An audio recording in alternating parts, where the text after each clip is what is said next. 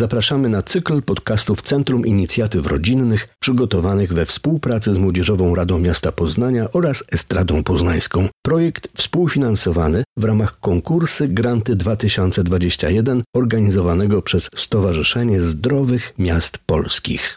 Poznaj siebie. Kolejne spotkanie z cyklu organizowanego przez Centrum Inicjatyw Rodzinnych przy współudziale Strady Poznańskiej i Młodzieżowej Rady Miasta Poznania, którą dziś reprezentują Kacper Nowicki. Dzień dobry lub dobry wieczór.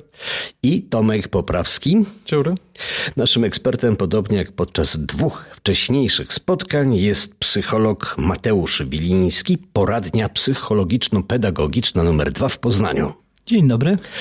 E, Kacper Tomek, zacznijmy może od tego, że e, o zdrowiu psychicznym, bo o tym dziś mamy rozmawiać, albo o kondycji psychicznej, to myślę tu, Mateusz, jeszcze nam spróbujesz e, usystematyzować, czy bardziej będziemy rozmawiali o zdrowiu, czy o kondycji psychicznej nastolatków dzisiaj.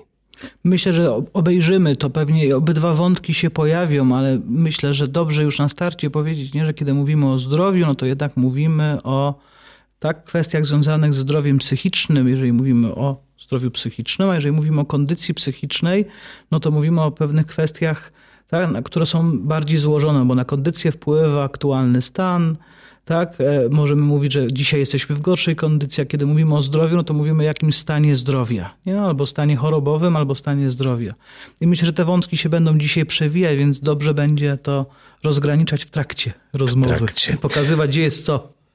E, Kacper, e, Tomku, czy to jest temat e, wstydliwy, czy to jest temat tabu? My w rozmowach jeszcze przed podcastem i też ja starałem się jakoś temat zahaczyć w rozmowach z, ze z moimi znajomymi, którzy mają pewne doświadczenia w tej materii. Pojawiało się takie bardzo ważne sformułowanie, że z jednej strony tabu umarło, i w zasadzie nie istnieje już coś takiego, co myślę pokutuje w pokoleniu bardziej naszych rodziców, co też o czym już rozmawialiśmy, e, że tabu, te choroby psychiczne, czy, czy jakiekolwiek, jakiekolwiek problemy, zaburzenia e, zostają w domu, nie wynosi się tego do świata zewnętrznego. E, myślę, że jest to coś już bardzo powszechnego. Z jednej strony pomogły w tym media społecznościowe, które myślę nas otwierają na to. Natomiast z drugiej strony mam wrażenie, że przenieśliśmy się na kompletnie drugi biegun i często takie, czy to właśnie kondycja psychiczna jest przenoszona na ten poziom zdrowia czy choroby. I takie właśnie stany, e, czy to, czy to związane z jakimiś czynnikami stresowymi, czy, czy elementami życia po prostu są właśnie nazywane chorobami. I, I mam wrażenie, że to by było warto też dzisiaj usystematyzować. No bo to też jest tak, że się to myli, nie? Że kiedy ktoś ma doła na przykład, to mówi, że mam deprechę nie? Mhm. kolokwialnie w cudzysłowie i ma na myśli tak naprawdę znaczenie, że ma gorszy nastrój, ale nazywa to jednak nazwą, która jest zarezerwowana dla choroby psychicznej. I to nie są te same stany. Mhm. Bo stan chorobowy zwykle wyróżniamy przynajmniej według kilku kryteriów, żeby określić stan chorobowy. Jednym z tych kryteriów jest czas trwania objawu. Jeżeli na przykład dla depresji rzeczywiście istotnym objawem jest obniżenie nastroju, czyli rzeczywiste złe samopoczucie psychiczne, brak energii. Tam się mówi też o anhedonii, o niezdolności na przykład do odczuwania pozytywnych emocji. To nie wystarczy, że e, mamy taki stan przez 2-3 dni, żeby powiedzieć, że mamy depresję. Żeby zdiagnozować depresję, zwykle mówi się o tym, że utrzymują się objawy przez jakiś okres czasu, pół roku. Nie? Kiedy mówimy o epizodzie depresji. W związku z tym nazywanie takiego stanu depresją jest krokiem za daleko, kiedy mamy na przykład trzydniową handrę. Nie? I myślę, że to jest to, o czym mówisz. E, tak, dokładnie. Że to tak. się myli, nie? Ludzie, albo że ludzie nazywają to dosyć swobodnie i frywolnie, to też pokazuje, że użycie, że to wchodzi do użycia językowego, języka potocznego. I to też ma konsekwencje, to też żeśmy parę słów zamienili przed i to też mi zapadło w pamięć, że to też ma konsekwencje, że osoby, które doświadczają takiego stanu chorobowego, źle się czują na przykład, kiedy słyszą, jak inni nazywają w, w ten sposób swoje stany, które często no, nie mają porównania do tego, co te osoby przeżywają. I to jest często też dodatkowym źródłem dyskomfortu czy jakiegoś e, e, złego samopoczucia też, e, e pogłębienia tego złego samopoczucia te osoby, które doświadczają tych chorób, e, bo to są rzeczywiście stany chorobowe, często na które nie ma innego wpływu niż lek, albo niż intensywna praca nie? Nad, nad tym wątkiem. Także jeśli, to jest bardzo ważne zagadnienie. Jeśli nie? pozwolicie, wrócę jakby do początku i do mojego pierwszego pytania. E, przykład. Gdybym ja w liceum będąc wiele lat temu powiedział, że chodzę na terapię do psychologa, e, byłbym wytykany palcami.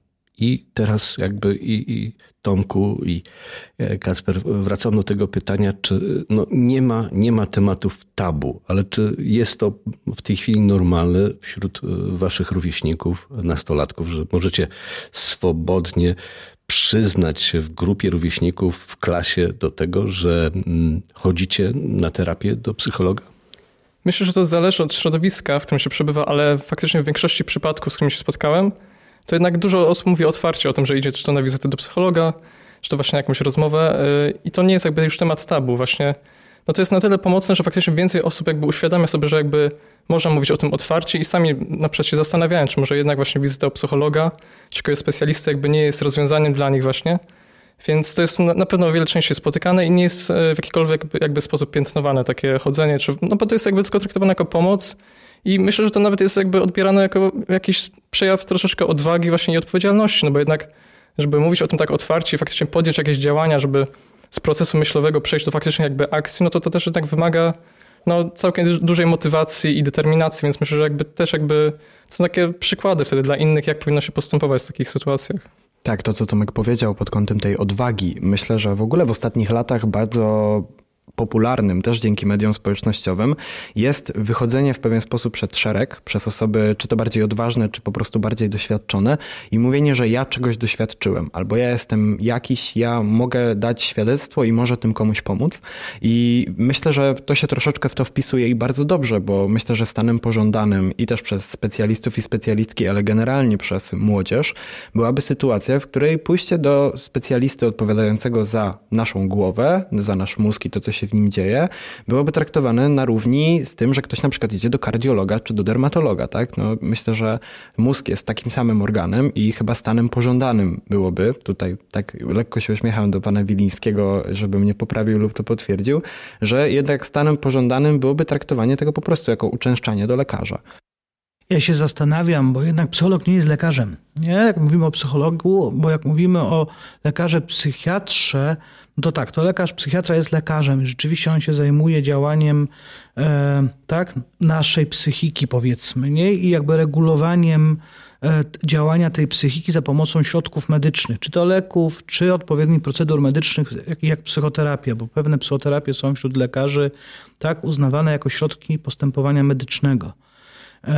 Psycholog też oczywiście może być zatrudniony na stanowisku w ramach e, służby zdrowia i może być specjalistą w związku z tym klinicznym, który też postępuje w zakresie powiedzmy dbania o to zdrowie, albo leczenia, albo dbania o zdrowie ale psycholog e, jest też zatrudniany w innych rolach, czy w innych nurtach pracując. Nie? Jakby pomoc psychologiczna, myślę, jest czymś szerszym niż postępowanie medyczne e, i czymś bardziej bliskim e, takiemu naturalnemu myśleniu i takiemu naturalnemu postępowaniu, no bo tak naprawdę pomoc polega na rozmowie albo na wspieraniu ludzi w zmianie pozytywnej, albo na e, wspieraniu jakichś dążeń produktywnych czy konstruktywnych ludzi, a osłabianiu destruktywnych. Nie?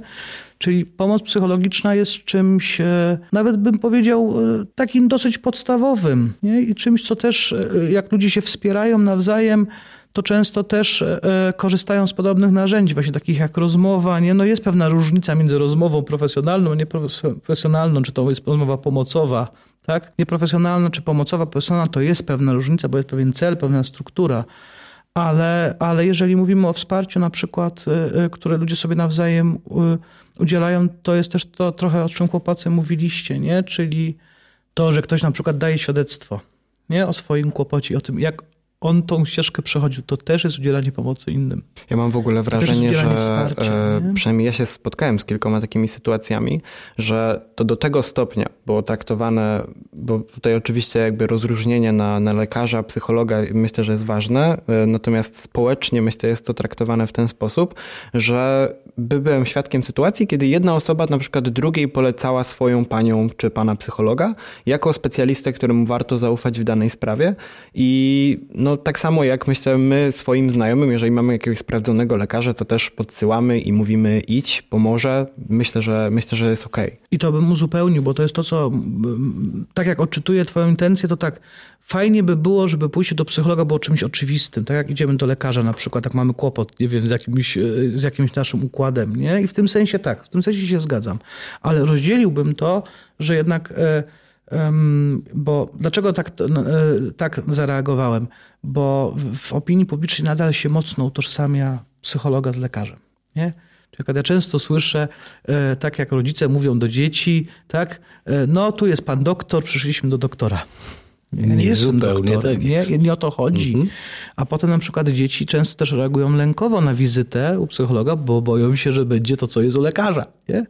Czyli też to jest tak, że trochę pewne nastawienia wraz z doświadczeniem ewoluują, ale pewne mity i pewne stereotypy nadal gdzieś tam jakoś funkcjonują. Jakkolwiek rzeczywiście w tym zakresie, o którym ty mówisz, szczególnie w młodym pokoleniu, rozumienie tego, e, co można uzyskać z psychologa jest dużo większe e, i takie poczucie, że to jest środek do tego, żeby jakoś tam wpływać na swój dobrostan. I to jest fajne, nie? bo to rzeczywiście ma być środek do tego. Nie? Myślę, że nawet taka wizyta u psychologa jest teraz traktowana na równi, powiedzmy, na przykład z jakimiś zajęciami dodatkowymi, czy jakimiś innymi y, zajęciami pozaszkolnymi. To też jest na tyle ciekawe, że jakby ludzie to traktują jakby taka regularna po prostu jakby źródło pomocy, czy po prostu rozwoju. Tak jak powiedzmy lekcje jakieś muzyczne albo jakieś artystyczne jakoś rozwijają właśnie umiejętności i pasje. Tak samo jakoś taka regularna i stała po prostu wizyta u psychologa jakby pomaga po prostu się rozwijać i jakby też jakby rozwiązywać pewne problemy właśnie ze zdrowiem psychicznym, mam wrażenie. Tylko to też pokazuje, że się psychologowie specjalizują, nie? I że rzeczywiście niektórzy zajmują się rozwojem osobistym bardziej, inni idą w stronę bardziej pomocową, inni się zajmują rzeczywiście kwestiami związanymi ze zdrowiem psychicznym czy z kondycją psychiczną.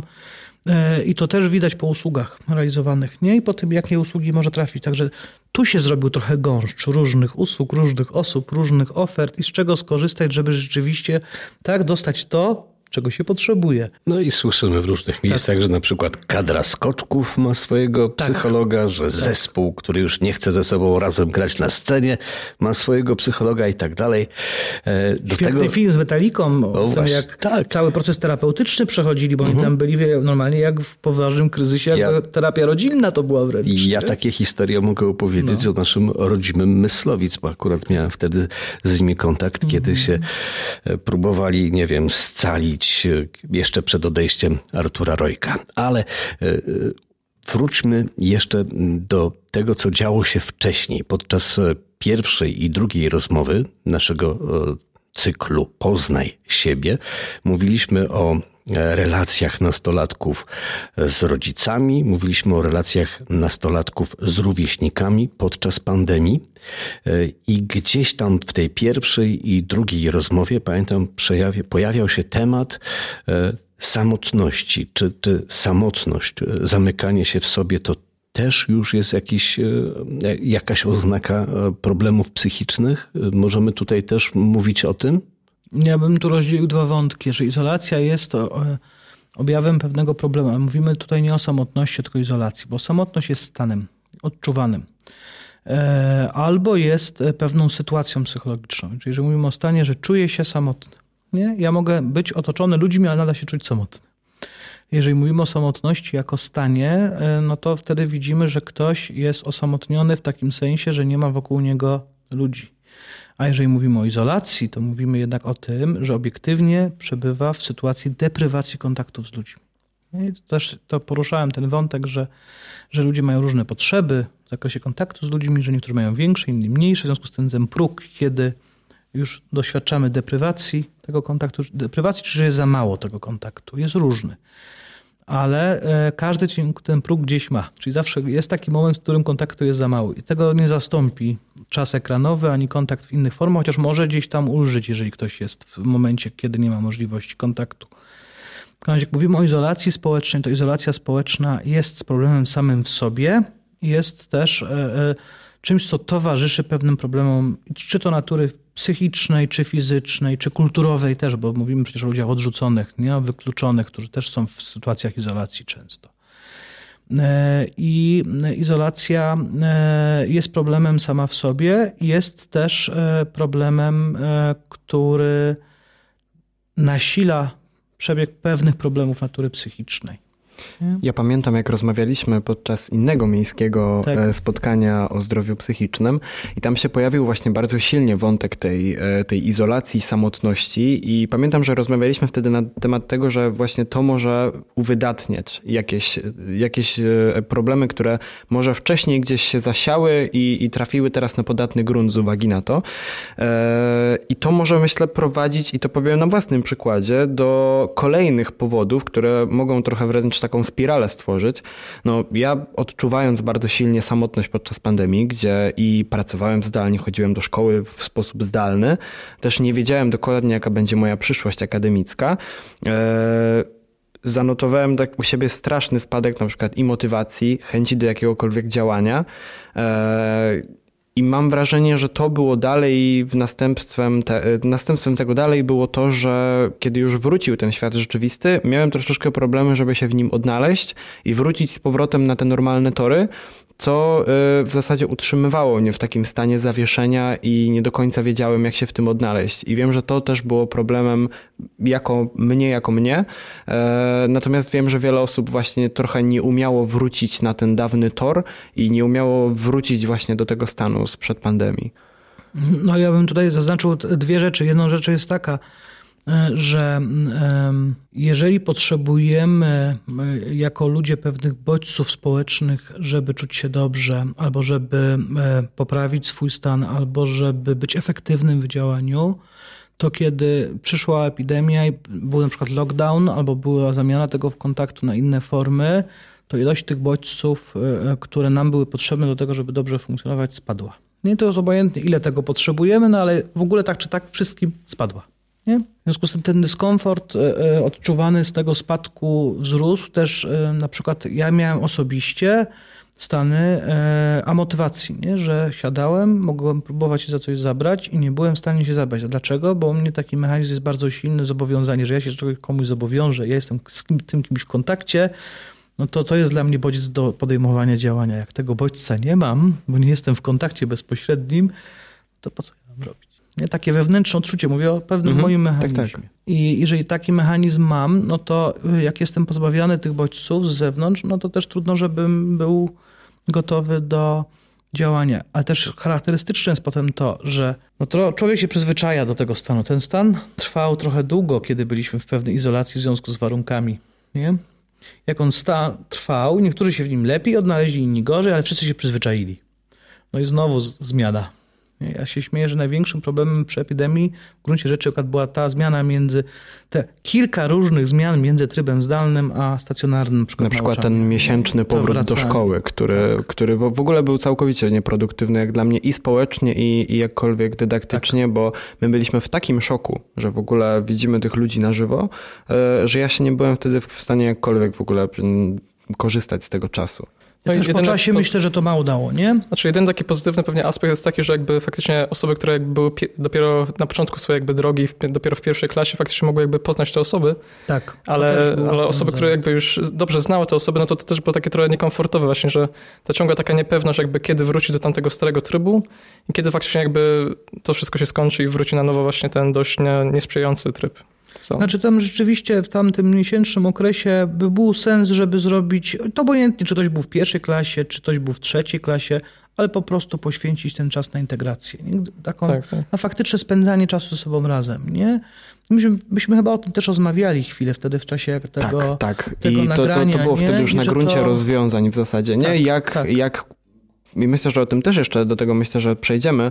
Natomiast jak e, wychodzić z tego stanu i, i właśnie pojawiało się taki, pojawiał się taki pomysł po prostu nadrabiania tego, odsunięcia trochę tych rzeczy takich merytorycznych pod kątem programu nauczania, a właśnie wyjścia gdzieś z tymi ludźmi, może nadrobienia tego czasu, którego się nie udało razem spędzić. Nie? Takiego wspólnotowego, nie? Tak, akcentowanie pewnego wątku, że jesteśmy razem grupą, nie? Bo to, bo to ten proces został zakłócony, bycia w grupie, nie razem a to może mm, już gdzieś tam, e, znaczy raczej dla młodych ludzi bycie razem w grupie, nie? ja myślę dla młodych ludzi w okresie dorastania, no jest bardzo ważnym procesem, bo te grupy stają się bardzo znaczące i e, jak myślę o tym doświadczeniu samotności i o tym, co przeżywali młodzi ludzie w okresie tym, tych ostatnich dwóch lat, to myślę, że tak naprawdę tym deficytem kluczowym, który bym zidentyfikował, jest to, że nie byliśmy w grupie, albo żyliśmy za rzadko w grupie razem, bo to, że były jakieś indywidualne kontakty, one były pewnie mniej lub bardziej, ale jakoś były zachowane.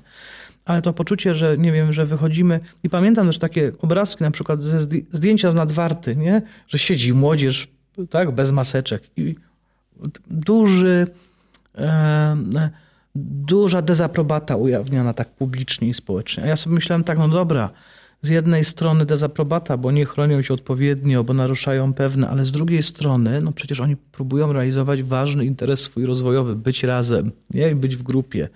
I teraz, czy mamy pozbawiać tych młodych ludzi takiej okazji, takiej możliwości, czy może powinniśmy pomyśleć zbiorowo, jak to zabezpieczyć mimo tej epidemii, tak żeby to było możliwie optymalnie zorganizowane.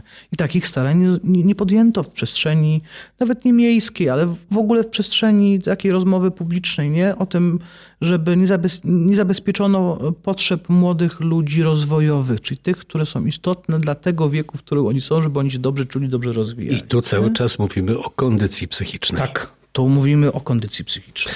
E, słuchaj, zaspokajanie potrzeb mhm. rozwojowych wpływa bezpośrednio na kondycję. Nie? Słuchajcie, dojeżdżając e, do Poznania pociągiem, przysłuchuję się rozmowom licealistów.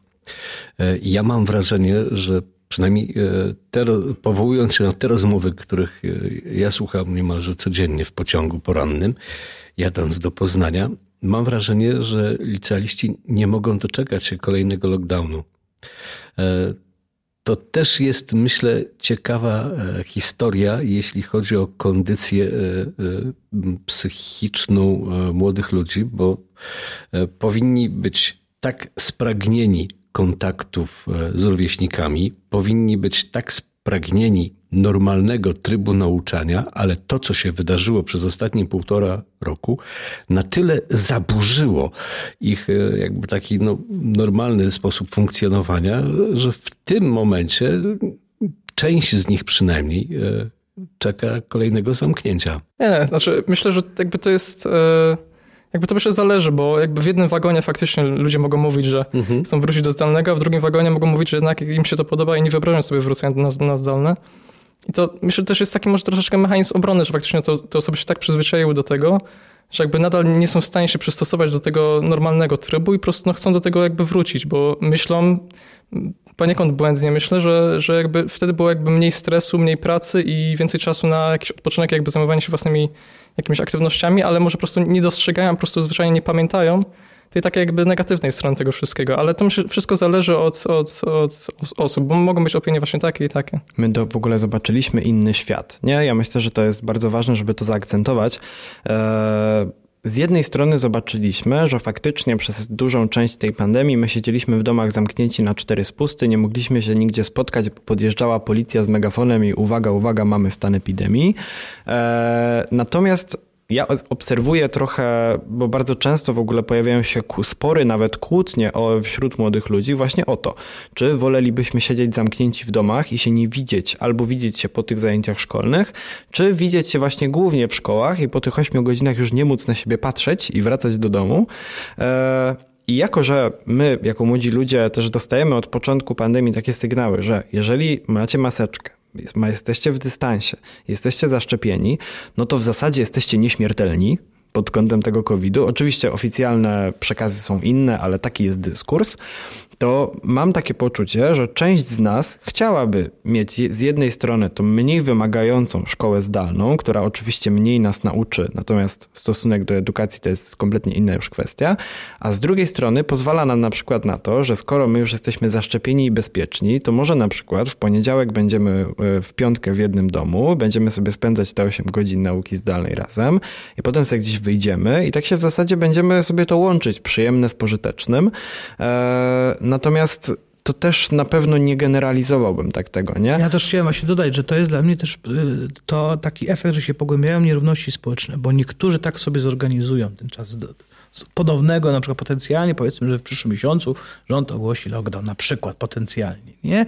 I niektórzy w związku z tym będą y, tak organizować sobie to nauczanie w domu tak, jak mówisz. Tak, bo mają pięć laptopów, super, super internet, tak, mieszkają obok siebie, sobie, nie? nie? I nie będzie kłopotu i oni w związku z tym będą mieli poczucie wspólnotowości zbudowane, będą się czuli lepiej, będą mieli lepsze warunki edukacji, będą mieli świetne warunki, żeby realizować swoją potrzebę bycia w grupie, będą mieli okazję do tego, żeby, nie wiem, żeby nawiązywać relacje romantyczne, żeby nawiązywać relacje przyjacielskie pogłębione, będą mieli okazję do tego, żeby tak, żeby siebie głębiej poznawać, żeby siebie, żeby sobie oglądać różne też ciekawe rzeczy i też poznawać świat.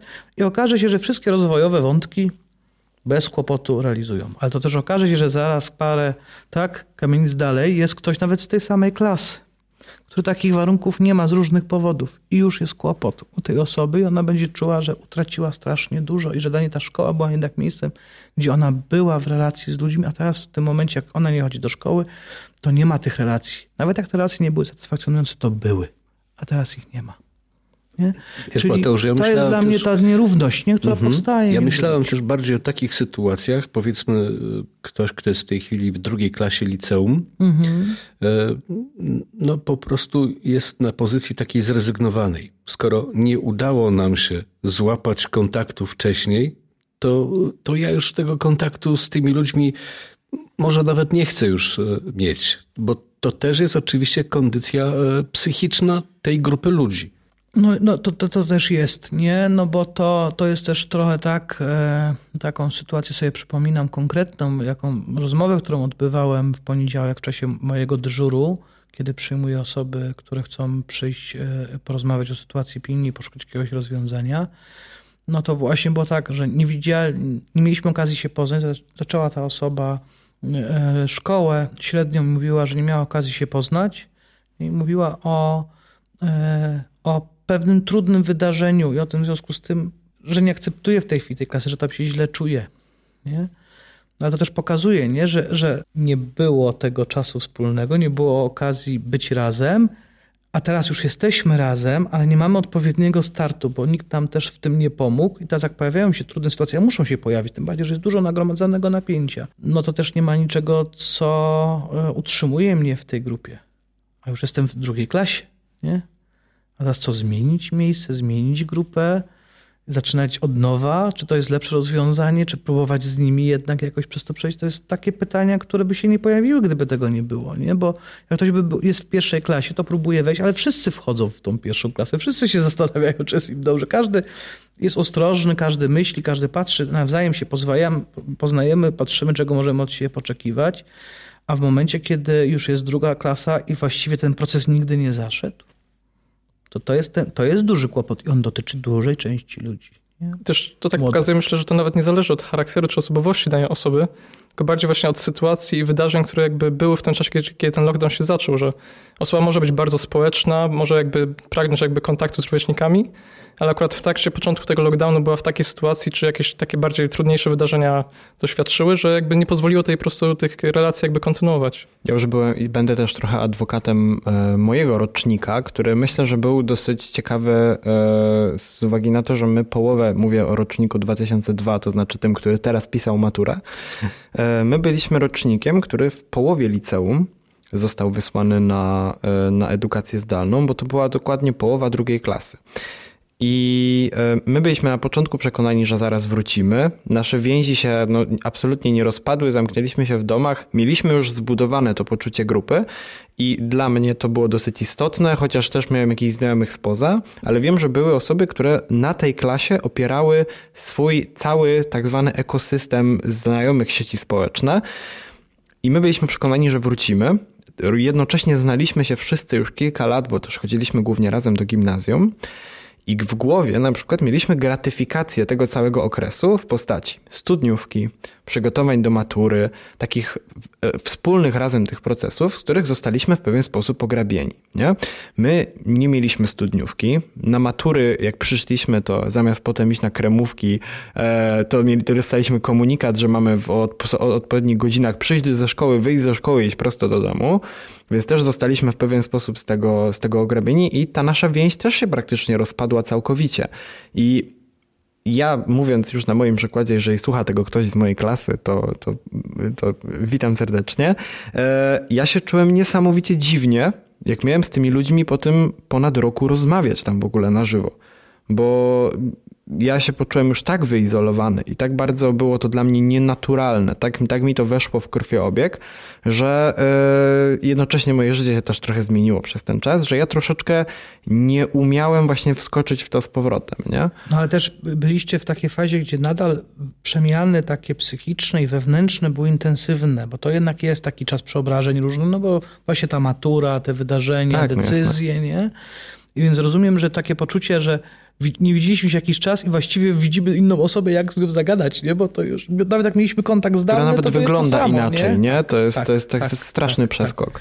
Ale w perspektywie długofalowej, w sensie dalszych lat, do, nawet dorosłego życia, to jest tak, że jakieś spoiwo było, było jakaś wspólnota, w związku z tym jest co nadrabiać. To, co utraciliście, możecie na przykład, nie wiem, jeszcze możecie, w cudzysłowie, może nie studiówkę, ale ala studiówkę sobie zrobić, żeby sobie to odtworzyć. Możecie jako grupa taką decyzję podjąć. Nie?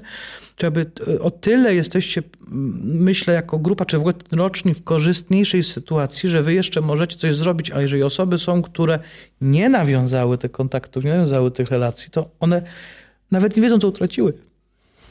Nie, moje na przykład. I to jest pewien kłopot głębszy, bo, bo, bo, bo, bo to utrudnia jakby im mm, funkcjonowanie i wejście w te rzeczy. Oczywiście nie chcę też umniejszać tego, co mówiłeś o tego problemu, bo problem nie, jest ewidentny, nie, o którym mówisz, ale, ale chcę pokazać jakby, że, że ta sytuacja psychologiczna jest o tyle inna, że pewne narzędzia, które są do tego, żeby ją pomóc opracować, są też inne, nie? I są też e, na przykład bardziej dostępne w, wam, bo, bo, jako grupa, jako rocznik możecie podejmować decyzje, żeby rzeczywiście podejmować działania, żeby to jeszcze było. Albo stwierdzić, że nie, bo już nas tyle nie łączy, żeby to było warte. Nie? Czy macie też jakąś możliwość decydowania, ale też utraciliście na pewno pewne doświadczenia takie, które są formujące istotne. Nie? No bo tak samo matura zawsze jest takim momentem mm, próby, nie? Kiedy się człowiek próbuje, doświadcza takim rytuałem przejścia. Kiedyś tak porównywał, nie? Chyba Bruno Bernstein pisał o rytuałach przejścia jako psycholog. On też właśnie porównywał, że pewne tak kulturowe rytuały pozostały, na przykład właśnie takie egzaminy dojrzałości są jak trochę tak, Właśnie, i my byliśmy przejście. w tym sami, nie? By, w tym sami. Byliśmy, byliśmy w tym w pewien sposób osamotnieni. E... Nie mogliście łagodzić tymi różnymi właśnie takimi fajnymi byciem razem, nie na przykład na tak. studniówce, tak. czy na pójściem na te kremówki. To, to no właśnie i zahaczając o meritum, ja mam wrażenie, że to wykracza poza tą kondycję psychiczną już per se, nie? Bo to jest coś tak bardzo permanentnego, co, co potem się przekłada. Ja też widzę teraz po mojej grupie na studiach, która mam wrażenie, że odbiega trochę od tych poprzednich roczników, które były cały czas ze sobą w, w liceum chociażby. E, mam wrażenie, że to już się przekłada na taki głębszy poziom, co będzie z nami już do, przez resztę jakby czasu, na, na, zwłaszcza, że to raczej nie wróci do takiej normalności, jaka była przed pandemią. Dla mnie to jest potężny czynnik ryzyka. Jak ja na to patrzę z perspektywy swojej wiedzy, nie myślę o tym jako o traumie, nie, która by zmieniła jakoś e, e, i wpłynęła na losy ludzkie, ale myślę o tym jako czynniku ryzyka czyli pewnym obciążeniu, które wraz z kumulacją z innymi niekorzystnymi okolicznościami może się przerodzić w problem, nie? albo może się przyczynić do ujawnienia się jakiegoś problemu, gdzie jakiś zalążek u osoby był problem. I w tym sensie na przykład myślę, że osoby, które są, że tak powiem, kruchej konstrukcji, czyli na przykład są bardzo wrażliwe, mają wysoki poziom lęku, wysoki poziom um, takiego, że silnie odczuwają i odbierają emocje na przykład, tak, i silnie je przeżywają, że takie osoby to mają takie cechy w tych warunkach, o których mówimy teraz niekorzystnych, no, mogą przeżywać różnego rodzaju na przykład załamania nerwowe, gorzej się czuć, e, mogą doświadczać takich przedłużających się momentów, kiedy nie potrafią jakoś dojść ze sobą i ze światem do ładu, bo już też mają swój własny czynnik ryzyka, na który się nakłada niekorzystna sytuacja, nie, o której mówimy ten problem, o którym mówię, że szczególnie dla osób, które próbowały się jeszcze zaklimatyzować w nowym środowisku, tak. kiedy to wszystko się zaczęło, to jest tak jakby, przynajmniej ja to widzę, że taka troszeczkę niepewność u tych osób, że jakby niepewność, czy właśnie podejmować takie działania, jak właśnie mówisz, na przykład zmiana klasy, czy zmiana środowiska, szukanie nowego środowiska, czy jednak danie czasu, poczekania i faktycznie spróbowania jakby poznania lepiej tego środowiska, które jakby poniekąd się utraciło przez to wydarzenie. I przez taka niepewność, która jakby się przeciąga i przeciąga, prowadzi często do takiego zastoju po prostu, gdzie jakby nikt nie wie do końca, jaką akcję podjąć, czy jakby spróbować I podjąć... też nie wiedzą, nie? Tak, tak, tak. I, I to prowadzi właśnie do takiego niepewności tutaj, myślę. Tak, i dlatego też uważam, że ten problem jest głębszy. W sensie, że on jest trudniejszy, bo te osoby są w sytuacji, w której e, e, przynajmniej ja nie widzę, może już są osoby, e, nie wiem, które mają jakieś na to pomysły i to rozwiązują, ale ja przynajmniej jak patrzę społecznie, no to nie widzę jeszcze takiego sensownego rozwiązania na to. Nie? Jakby nie widzę, żeby ktoś e, wypracował takie rozwiązanie, to mówił, słuchajcie, w takiej sytuacji trzeba zrobić to, żebyśmy sobie jakoś tak poradzili z tą sytuacją. A dlaczego ten problem jest głębszy, dlaczego tak e, trudno też go rozwiązać? Bo on jednak dotyka tego, co jest ważne w tym wieku dla tego, żeby tak człowiek się mógł rozwijać. Tego właśnie tych kluczowych elementów, jakim jest bycie w grupie, tak jakie jest realizowanie pewnych kontaktów i że jakby trochę to wejście poprzez szkołę zostaje zahamowane, nie? Kontaktów społecznych. I to myślę, że dlatego to jest to, bo bo w momencie, kiedy się już miało tą grupę i te kontakty, no to sytuacja jest nadal trudna, ale inna, nie? Bo jest poczucie, utraciłem coś, nie? Tak jak mówiłeś, Kacper, że to jest... Gdybyśmy na przykład mówili o uczniach szkoły podstawowej, końcówce szkoły podstawowej, e, też nastolatkowie, mm. to tam jest o tyle sprawa prostsza, że tam jest jakaś tam ciągłość. A dlatego się skupiliśmy dzisiaj na, tak. podczas tej rozmowy na okresie licealnym, czy to będzie technikum, czy liceum ogólnokształcące, to nie ma większego znaczenia, bo problem jest ten sam. Duża część nastolatków e, z tej grupy e, po prostu nie miała tego normalnego wejścia, o czym e, parę razy wspomniałeś. To właśnie wtedy, kiedy, kiedy to poczucie grupowości jest szczególnie ważne, ono jest szczególnie ważne pod koniec podstawówki, na początku szkoły średniej. E, ono e, jest kluczowe. Jak, jak się to dzieliło według starego systemu edukacji, to w gimnazjum to był najważniejszy moment, nie na takie mhm. wychowanie, bo, bo wśród starszej młodzieży, czyli tak między 15 a 18 rokiem życia zaczynają być bardzo znaczące też takie bliższe kontakty bezpośrednie, takie przyjaźnie oparte na refleksji, na wymianie informacji i też te związki pierwsze romantyczne, nie? które też są bardzo mocno waloryzowane, takie bliskie, więc wtedy tam ta dynamika potrzeb jest inna niż w momencie, kiedy ktoś ma 13-14 lat i chce mieć poczucie, że jest w grupie, nie? Że, że, że, że, że ma jakieś swoje miejsce i że ma jakieś zrozumienie w grupie. Ale też znowu w wieku 15-18 lat taka bliska paczka znajomych, mniejsza, tak 4-5 osób, no też jest absolutnie kluczowa. Dla... Wydaje mi się w ogóle, ale to tylko jako krótką dygresję, że nic przez ten cały okres się tak bardzo nie zdigitalizowało jak e, nawiązywanie relacji romantycznych, czy to jakichkolwiek przyjacielskich, czy w ogóle szukanie znajomych. E, no, aplikacje do tego przeżywają taki gargantuiczny boom w tym momencie i e, wiem po sobie, i wiem po, po, po też moich znajomych, że nawiązywanie takich relacji w tym momencie twarzą w twarz od zera to jest coś, co dla myślę, mogę powiedzieć, dużej części naszego pokolenia, jest czymś w ogóle niewyobrażalnym nie? w tym momencie. Że to się zazwyczaj musi zacząć od tego poziomu cyfrowego. No ciekawe. To jest, to, jest, to jest, myślę, olbrzymia zmiana, która z nami zostanie, nie? Mhm. To też jakoś tam wpływa, bo ja pamiętam, że już w moim pokoleniu były te pierwsze takie elementy społecznościowe, to były te czaty, że się wchodziło na interii, tam się gadu czatowało, gadu-gadu, też już się pojawiło w pewnym momencie. I rzeczywiście się te relacje różnego rodzaju też zaczynało nawiązywać też w taki sposób. Ja to postrzegam jako inną formę nawiązywania kontaktu czy utrzymywania kontaktu. Czyli tak, nawet żeśmy o tym mówili na poprzednim podcaście, -hmm. nie? Że to że dla mnie to są po prostu różne rodzaje form, które człowiek ma dostępne, które może wybierać jakby jak komunikować. A ciekawe jest to, co mówi, że jest w tym pewien porządek, nie? Że, że od czegoś się zaczyna, dopiero w coś się wchodzi. I to się stało nie? chyba to samoistnie, jest, nie? To jest tak, tak interesujące, tak nie? że tak to zostało uporządkowane. Tak, i też taka chyba medialna forma nawiązania kontaktu jakby nie wymaga takiego wyjścia ze strefy komfortu, mam wrażenie, bo to jednak każdy jakby w przyjaznym środowisku może jakby rozpocząć jakąś relację i potem może faktycznie z tego wyjść głębszego, ale jakby samo jakby zapoczątkowanie takiej relacji w taki sposób nie wymaga jakichś takich większych właśnie ukazania się troszkę jakby tak wyjścia z tej bańki, mam wrażenie. Czyli jest ekonomiczniejsze, nie? Tak Łatwiejsze tak i wygodniejsze. Tak. A, to, a to sprzyja nawiązywaniu bliższych kontaktów. No, ale powiedziałem też o tym dlatego, e, że wiąże się to, mam wrażenie, bardzo głęboko z tym, co powiedziałeś na początku, czyli, że można być przez ludzi w pewien sposób otoczonym wręcz, wręcz nawet przytłoczonym ich obecnością, na przykład cyfrową, można mieć tych znajomości cyfrowych, czy nawet analog, analogowych e, multum, i wciąż czuć się samotnym. I to też było moje doświadczenie. W momencie, w którym e, my rozpoczynaliśmy naszą pewną przemianę Młodzieżowej Rady Miasta, robiłem milion różnych rzeczy, jednocześnie mając tam jakieś życie prywatne. Miałem strasznie dużo znajomych w całej Polsce, głównie z tego środowiska aktywistycznego, z którymi nawiązywaliśmy różne kontakty, robiliśmy różne projekty. Tak samo, z Urzędem Miasta. Ale ja tych wszystkich ludzi tak naprawdę nie znałem. I ja z nimi wyłącznie mailowałem, rozmawiałem przez telefon czy na Zoomie i strasznie dziwne to dla mnie było, że ja tych ludzi w ogóle nie znam. I teraz jak to zaczęło wracać do normalności, e, to fakt, że ja tu na przykład sobie siedzę dzisiaj z panem Mariuszem, jest dla mnie w pewien sposób ciekawe, właśnie dlatego, że my najpierw poznaliśmy się, mam wrażenie, w, tej, w tym takim kontakcie cyfrowym i miałem tak z większością w zasadzie osób, które są teraz w takiej mojej czy to bańce znajomych, czy bańce informacyjnej, która się przez te półtora roku stworzyła. I to też myślę rzutuje bardzo mocno na to, jak to wygląda. Ja bym tak zadał pytanie, że trzeba byłoby sobie zadać zawsze pytanie takie w ogóle na samym starcie. Ile jestem, tak, to też zachęcam do takiego eksperymentu myślowego słuchaczy też.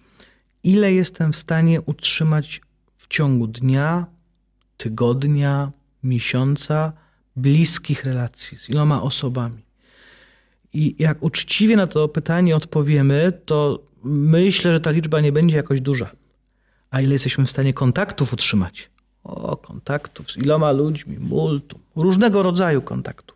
I tu przypomina mi się moja koleżanka, to, która powiedziała, że e, po pewnym czasie zaczęła wycinać wszystkich e, z Facebooka. E, zostawiła sobie 200 znajomych, ale o każdym z nich coś jest wie. w stanie coś powiedzieć. Tak. tak. A jeszcze jest poziom dalej. Tak. Z kim chce utrzymywać tę relację. To się to bardzo nie? zawęża. Czyli wtedy. jak mówimy o takich relacjach bliskich, to potem powstaje po czasie, oczywiście wraz z kolejnym, każdym rokiem życia się okazuje, że w jakimś roku życia z kimś jakąś relację utrzymywaliśmy, a na przykład ta relacja się wypłuciła albo przerwała, albo po prostu nie ma okazji już jej pielęgnować. Nagle się okazuje, że w ogóle na przestrzeni życia relacji ileś mamy, które są dla nas budujące, ale jak mówimy jeszcze na takim bliższym poziomie o relacji bliskiej, to te relacje są szczególnie ważne, bo są teraz tak, jak myślę o, o, o lockdownie czy o epidemii, to owszem, jakby lockdown, czy ta sytuacja epidemiczna, czy w ogóle pewne wątki, no, też jakoś wpłynęły na relacje międzyludzkie. No ale szczęśliwi ci, którym to nie zakłóciło tych relacji dla nich ważnych, a nieszczęśliwi ci, którym to zakłóciło i to się bezpośrednio wiąże z naszym tematem, że największe poczucie osamotnienia jest u tych, którzy właśnie w wyniku różnych wydarzeń, które były w ostatnich dwóch latach, jakby stanęli w takim, czy są w takim momencie, że mają poczucie, że nie mają relacji bliskich ważnych, że są w trudnym bardzo momencie. Bo e, tutaj też nie wystarczy tylko sama kwestia kontaktu, nie? To też chodzi o to, żebyśmy mieli poczucie, że ktoś jest bliski, komu na nas zależy i na kim nam zależy. Też podobne refleksje miałem w, ostatnio, jak była dość duża awaria wszystkich serwisów Facebooka, czyli i Messenger, Facebook, Instagram. Pewnie każdy to doświadczył, że tak sobie pomyślałem, że właściwie zakładając, że na przykład przez najbliższy tydzień nie naprawiłoby się to, tak spekulując, to faktycznie jakby na ile mógłbym utrzymać kontakt z takimi lepszy z iloma osobami, w sensie do ilu osób mam na przykład właśnie kontakt telefoniczny, czy jakieś inne formy komunikacji, czy to na ulicy, czy jakoś znam ich miejsca zamieszkania, że faktycznie mógł utrzymać ten kontakt, jakby na ile to wszystko zależy na tych serwisach, na tych wszystkich kontaktach, które właśnie posiadam e, no, na telefonie powiedzmy. I to też właśnie tak myślałem, że zakładając, że tak faktycznie by się stało, żebyśmy utracili jakby te wszystkie narzędzia, to faktycznie jakby warto sobie zadać pytanie, na ile moglibyśmy utrzymać kontakt z taką dużą e, liczbą osób, ile faktycznie teraz utrzymujemy. To jest, wydaje mi się, klucz tego, o czym my przez całą godzinę teraz rozmawiamy, bo my jako pokolenie, a rozmawiamy no głównie o naszym pokoleniu, my nie jesteśmy w stanie sobie wyobrazić waszej młodości, waszej, mam na, mam na myśli rodziców naszych i naszych dziadków, bo my jesteśmy przystosowani do tego, że mamy kontakt z każdym zawsze, wszędzie. I w momencie, w którym to siadło kilka dni temu, pamiętam, ja byłem wtedy akurat w kinie i bardzo mnie zdziwiło, że przez dwie godziny filmu ja dostałem trzy powiadomienia na telefon. Tylko? No właśnie.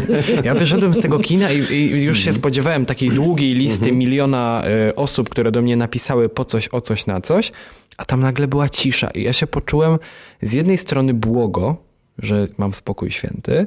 Z drugiej strony. Czegoś brakowało. Brakowało tego straszliwie, bo nagle się okazało, że ja nie jestem jakby nie jestem przy tym zielonym światełku, gdzie cały czas ja mam jakiś taki bardzo powierzchowny, to o czym powiedziałeś, że to jest kontakt, to nie jest relacja tak naprawdę, tylko to jest kontakt, ale że nie ma tej komunikacji i że jakby to nagle zniknęło i w zasadzie ja nie mam alternatywy.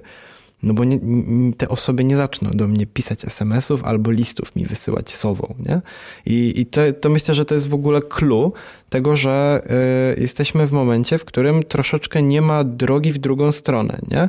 I myślę, że nie, nie wskoczymy w 100% już na te tory. Znaczy jest droga, jest poszerzanie też swoich kompetencji w zakresie budowania relacji, nie? Bo to jest tak, ja miałem też szereg na przykład e, e, kontaktów poprzez gry, E, takie sieciowe, nie? I e, jak się zaangażowałem bardzo mocno w jedną grę, i to mi wyszło nieświadomie do końca, ale tak poszło. To nagle okazało się, że ja z tymi osobami zbudowałem relacje. Bo ja potem jeździłem na zloty, bo potem odwiedzałem poszczególne osoby, potem oni przyjeżdżali do mnie. I nagle się okazało, że my mamy bardzo różne kontakty w różnych formach.